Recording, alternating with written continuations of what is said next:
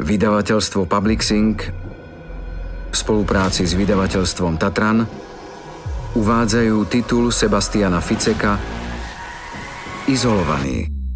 Audioknihu číta Přemysl Boublík.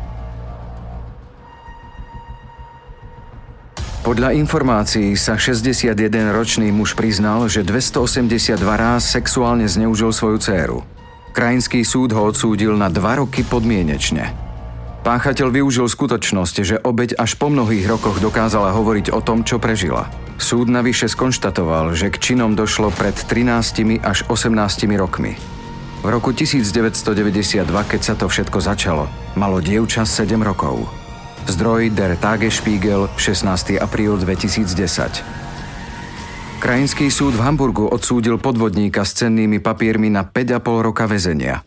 Obchodník kúpil milióny lacných akcií tzv. penny stocks, prostredníctvom dezinformácií navýšil ich kurz a skôr ako ich cena opäť klesla, podiely rýchlo predal.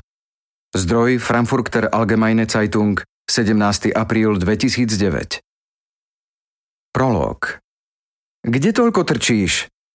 Matkin hlas úspešne konkuroval mrazivej teplote vonku. Zdalo sa, že slúchadlá Fioninho mobilu priťahujú zimu ako magnet. Mala už také premrznuté uši, že štoplíky v nich ani necítila. O chvíľu som doma, mami. Keď prechádzala bicyklom po zľadovatenom výmole na ceste, trochu sa zakymácela. Neobzrala sa, iba skontrolovala, či jej z koša nevypadla školská taška. A čo je podľa teba o chvíľu, mladá dáma? 10 minút. Zadné koleso jej preklzlo. Premýšľala, či nemá radšej pred zákrutou zosadnúť. Blikajúce predné svetlo ju vždy upozornilo na prekážku na kľukatej ceste až v poslednej chvíli. Ale aspoň tu nie je toľko snehu ako na cyklistickom chodníku pozdĺž Königsály. 10 minút? Mala si byť doma už pred hodinou. Ešte som Katrin skúšala slovíčka, zaklamala Fiona. V skutočnosti strávila popoludnie so Sandrom, ale to teraz nemusí vešať matke na nos. Aj tak je presvedčená, že Sandro má na ňu zlý vplyv. A to len preto, lebo je plnoletý a v obočí má piercing. Keby tá vedela. O chvíľu sa mi vybije mobil, mami. Mám iba 2%. Tento raz povedala pravdu a matka si vzdychla. Ponáhľaj sa, ale nechod s kratkou, rozumela si? Áno, mama. Nervózne odvrkla Fiona a pritiehla k sebe kormidlá, aby predným kolesom prešla cez koreň. Bože, mám 13, už nie som decko. Prečo sa k nej rodičia stále musia správať ako k malému dieťaťu? Sandro jej povedal, že na svete azda neexistuje bezpečnejšie miesto ako nočný les. Pochopiteľne. Ktorý vrah pripustí, aby mu omrzol zadok v nádeji, že okolo náhodou pôjde obeď? Štatisticky je dokázané, že oveľa viac trestných činov sa stane za denného svetla alebo vo svetlených miestnostiach a nie za tmy. Napriek tomu si všetci myslia, že nebezpečenstvo číha najmä v tme. Je to rovnako hlúpe ako väčšné vystríhanie pred cudzími ľuďmi. Väčšina sexuálnych delikventov sú príbuzní alebo známi obetí a často sú to dokonca aj vlastní rodičia. Samozrejme, že vás nikto nebude varovať, aby ste nenastupovali do maminho a ockovho auta. Ponáhľaj sa, Fionka! Boli posledné mamine slová a potom sa baterka s dlhým pípnutím definitívne vybila. Fionka. Kedy ju konečne prestane tak otrasne volať? Bože, ako len neznášam svoju sprostú rodinu. Kiež by som sa už konečne mohla odsťahovať. Zúrivo sa oprala do pedálov. Chodník pred ňou sa zúžoval, vinul sa do otáčavej zákruty medzi hustými borovicami a vyústil na lesnej ceste. Len čo Fiona vyšla spod ochranných korún stromov, oprel sa do nej silný vietor a začali jej slziť oči. Preto si takmer nevšimla rozsvietené zadné svetlá. Kombi malo zelenú, čiernu alebo modrú farbu. Jednoducho bolo tmavé. Stálo pri hromade zoťatých kmeňov a motor bežal. Auto malo otvorený kufor a Fiona v slabom svetle zbadala, že sa v ňom niečo hýbe. Srdce jej išlo vyskočiť z hrude ako vždy, keď bola rozrušená. Ale choď, veď nie si bojko. Už si zažila veľa nebezpečných situácií, tak prečo sa zase bojíš? Opäť zrýchlila a čo najviac sa držala kraja cesty. Stalo sa to, keď bola od auta iba niekoľko metrov. Z kufra sa vystrčila ruka, alebo to aspoň tak na prvý pohľad vyzeralo. Naozaj sa hompáľala nad zašpinenou poznávacou značkou a zvyšok tela ležal na podlahe kufra. Pomôž mi, ozval sa mužský hlas. Dotyčný bol starý, teda aspoň podľa Fioniných kritérií. Všetci nad 30 boli už jednou nohou v hrobe. Hovoril tak potichu, že zvuk motora ho takmer úplne prehlušil. Pomoc! V prvej chvíli chcela jednoducho pokračovať v ceste, ale muž zdvihol zakrvavenú hlavu a natiehol k nej ruku. Spomenula si na plagát v Sandrovej izbe, na ktorom zo zeme trčala zombího ruka. Prosím ťa, neodchádzaj, zachrypel cudzinec o niečo hlasnejšie. Zastavila sa, zosadla z bicykla a s dostatočným odstupom ho váhavo pozorovala. Mal opuchnuté oči, z úst mu tiekla krv a pravú nohu mal neprirodzene vykrútenú. Čo sa vám stalo? Hlasa jej chvel rovnako ako tep. Prepadli ma. Pristúpila bližšie. V slabom svetle toho veľa nevidela, ale všimla si, že má na sebe športovú súpravu a tenisky. Potom jej zrak padol na detskú sedačku v kufri a to rozhodlo. Nedaj sa oklamať. Skutoční psychopati vždy vyzerajú ako obete. Zneužijú tvoj súcit, opakoval jej Sandro. A ten si toho v živote preskákal oveľa viac ako jej matka. Možno je ten muž naozaj zlý a zaslúži si to. A keby aj mňa do toho nič, nech mu pomôže niekto iný. Vysadla na bicykel a muž sa rozplakal. Nechoď preč, prosím ťa. Nič ti neurobím. To hovoria všetci. Veď sa na mňa pozri. Nevidíš, že potrebujem pomoc. Prosím ťa, zavolaj sanitku. Mám vybitý telefón. Z uší si vytiahla slúchadlá a v rozrušení na ne úplne zabudla. Muž vyčerpane prikývol. Mám mobil. Fiona si poklepala po čele. Ja sa vás určite nedotknem. To ani nemusíš. Je vpredu v aute. Zvíjal sa, ako by mal krče a zdalo sa jej, že sa trasie od bolesti. Doriti, čo teraz? Zovrala kormidlo. Napriek hrubým koženým rukaviciam mala studené ruky. Mám či nemám? Z úzd jej vychádzali obláčiky pary. Ťažko ranený muž sa pokúsil narovnať, ale opäť bezvládne klesol na dno kufra. Prosím, naliehal, až sa Fiona napokon odhodlala. Veď je to jedno, určite sa niečo pobabre. Stojan na hroboľatej ceste nedržal, tak položila bicykel na zem. Keď prechádzala okolo auta, dávala si pozor, aby sa k mužovi príliš nepriblížila. Kde je? Spýtala sa, keď otvorila dvere na strane vodiča. Videla držiak na handsfree, ale bol prázdny. V priehradke, zachrypel muž. Chvíľu premýšľala, či by nemala obísť auto z druhej strany, ale potom sa naklonila cez sedadlo spolujazca. Zohla sa a otvorila priehradku. Nič. Veď ako inak. Namiesto mobilného telefónu jej do rúk padlo otvorené balenie latexových rukavíc a lepiaca páska. Rozbúchalo sa jej srdce. Našla si ho? Počula mužov hlas, no zazdalo sa jej, že oveľa bližšie. Otočila sa a zbadala, že sa obrátil a klačí v kufri hneď za zadným sedadlom, iba kúsok od nej. Potom sa všetko zbehlo veľmi rýchlo. Ignorovala latexové rukavice, bude si musieť vystačiť s vlastnými. Načiehla sa pod sedadlo. Zbraň bola presne tam, kde povedal Sandro. Nabitá a odistená. Zdvihla hlaveň, zažmúrila pravé oko, namírila mužovi do tváre a vystrelila. Výstrel znel, ako by vytiahla zátku z vínovej fľaše, pretože zbraň mala tlmič. Muž spadol naspäť do kufra. Fiona odhodila zbraň do lesa, ako sa dohodli a zdvihla bicykel. Škoda, že sa jej vybil mobil, inak by Sandrovi okamžite poslala sms že všetko vyšlo podľa plánu. I keď to skoro nedokázala a len preto, že jej toho sviniera odrazu prišlo ľúto. Ale sľub je sľub. Okrem toho, keď chce konečne vypadnúť z domu, potrebuje peniaze. Ten hajzel si to zaslúži. Rozlúčil sa s ňou Sandro. A že takéto niečo preňho robí naposledy. Veď to je jasné. Budúci týždeň bude mať 14. Budem plnoletá a za toto by som mohla ísť do basy. Keby mi na to prišli dnes, maximálne by do mňa niečo hustila niektorá sociálna pracovníčka. Perfektný právny systém a Sandro sa okrem toho naozaj dobre vyzná v práve, zákonoch a podobných hlúpostiach. Jednoducho vie o živote viac ako jej mama. Pri pomyslení, že keď sa s ním ráno znova stretne, mu všetko podrobne porozpráva, sa usmiala. Dokonca ani nepotrebovala lepiacu pásku, aby toho lúzra spútala. Ale teraz sa musí poponáhľať. Večera je iste už dávno na stole. Prvá kapitola O 10 dní. Helgoland. Tá krv sa mi nepáči. Linda unavene pozorovala obeď. S tým mužom sa trápila už celé hodiny. S nožom zabudnutým v jeho chlpatom bruchu bola spokojná. Aj von vyvalené črevá a sklený pohľad, v ktorom sa odrážala vrahyňa, boli v poriadku. Ale krv nevyzerá ako skutočná. Zase som to pokašľala.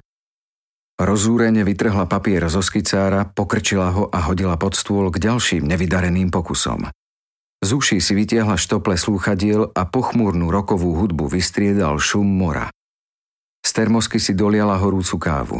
Skrehnutými prstami objala pohár, aby si ich zohriala a zamyslene sa napila. Prekliaté scény násilia. Stvárniť smrť jej vždy robilo najväčšie problémy, hoci práve to malo najväčší úspech. Jej komiksy čítali najmä tínedžerky a z bohviakého dôvodu práve nežnejšie pohlavie inklinovalo k detailnému stvárneniu násilia. Čím tvrdšie, tým ženskejšie. Vytrvalo zdôrazňoval jej vydavateľ. Pokiaľ išlo o ňu, uprednostňovala prírodné motívy. Nie očarujúcu scenériu z filmov Rozamundy Pilčerovej, žiadne lúky plné kvetov či vlniace sa obilné lány. Fascinovala ju živelná sila zeme. Sopky, strmé útesy s obrovskými vlnami, gejzíry, tsunami či cyklóny. V tomto smere sa jej práve naskytoval dých vyrážajúci pohľad. Z malého ateliéru mala jedinečný výhľad na rozbúrené Severné more okolo Helgolandu. Úzky dvojposchodový drevený dom bol jednou z mála stavieb na západnom pobreží ostrova. Nachádzal sa na okraji jedného z mnohých kráterov, čo tu zostali po anglickom bombardovaní za druhej svetovej vojny. Linda si strúhala modrú ceruzu, s ktorou si vždy robila náčrt a pritom sledovala z okna more. Prečo mi nikto nezaplatí za zväčšnenie takéhoto výhľadu? Odkedy utiekla na ostrov, často o tom premýšľala. Spenené more a ťažké oblaky boli naozaj pôsobivé. Mala pocit, ako keby ostrov za posledné dni zostúpil k moru. Vlnolam pri južnom prístave bol zaplavený a z trojramenných betónových pilierov, ktoré nahádzali do mora, aby chránili pobrežie, trčali iba špice. Aj napriek výstrahám meteorológov by si čo najradšej obliekla nepremokavú bundu, obula gumáky a poprechádzala sa po pláži. Ale na to bolo príliš skoro. Zatiaľ. Musíš si počkať na poriadnu búrku, až potom môžeš ísť von, napomenula sa v duchu. Neprešiel ani deň, čo v rádiu vyzvali ľudí, aby opustili ostrov, skôr než k nemu dorazí orkán s nevinným menom Anna. Nepriaznivé predpovede sa medzi tým naplnili, hoci spočiatku takmer nikto neveril, že ostrov by mohol byť tento rok odrezaný od pevniny.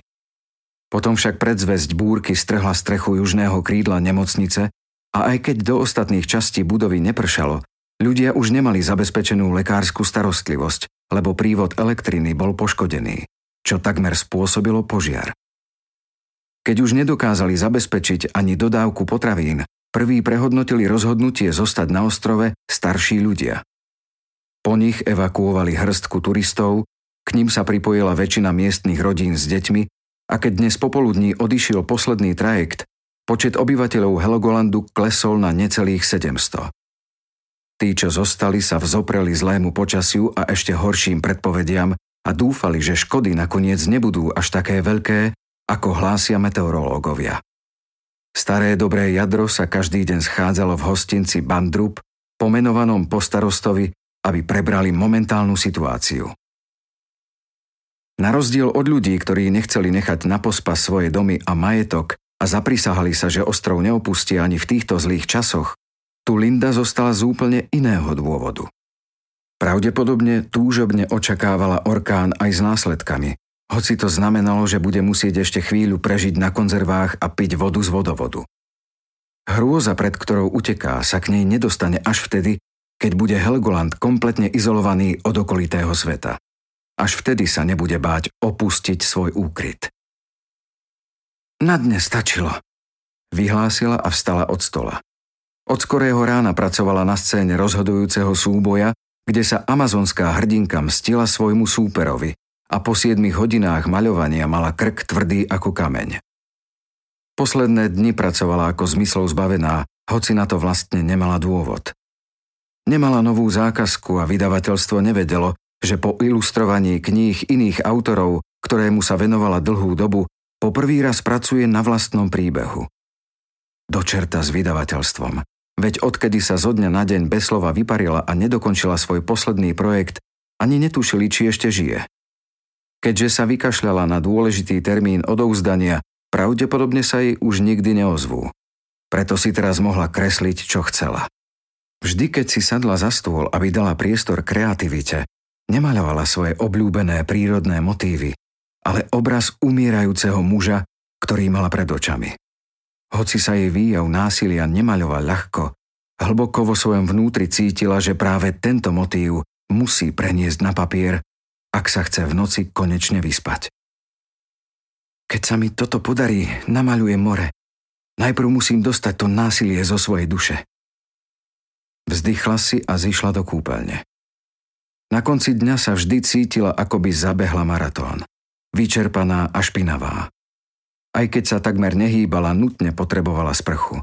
Dom nikdy nerenovovali. Bolo to vidno najmä na stroho zariadenej kúpeľni. Na stene boli tmavozelené kachličky, aké naposledy videla na toalete dialničného motorestu. A sprchovací záves bol moderný v čase, keď sa používali vytáčacie telefóny.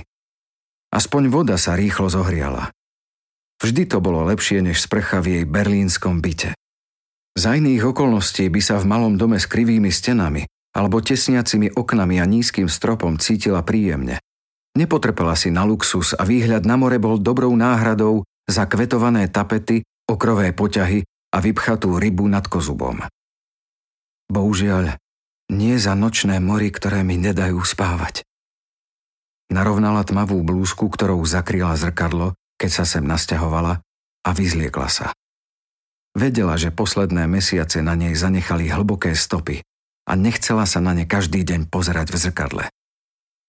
V sprche si najprv napenila hnedé, poplecia dlhé vlasy a zvyšok peny rozotrala po chudom tele. Kedy si mávala kypré tvary, ale dnes sa to dalo tušiť iba pri pohľade na jej trčiace boky. Kedy si bola dobre živená, ako raz zo žartu poznamenal Dany. Pri tej spomienke ju striaslo a pustila si teplejšiu vodu. Ako vždy sa snažila, aby si nenamočila tvár. Nech sa nemusím dotýkať svojich rán. Dnes však nezareagovala dosť rýchlo a z vlasov jej stieklo trochu peny na pórovité jazvy na čele.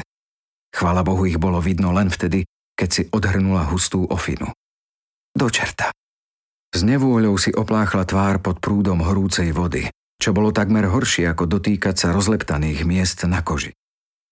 Mala veľa jaziev, Väčšina z nich bola väčšia ako jazva na čele a nehojili sa, pretože boli na miestach, kam sa nedostal žiaden liek ani chirurg.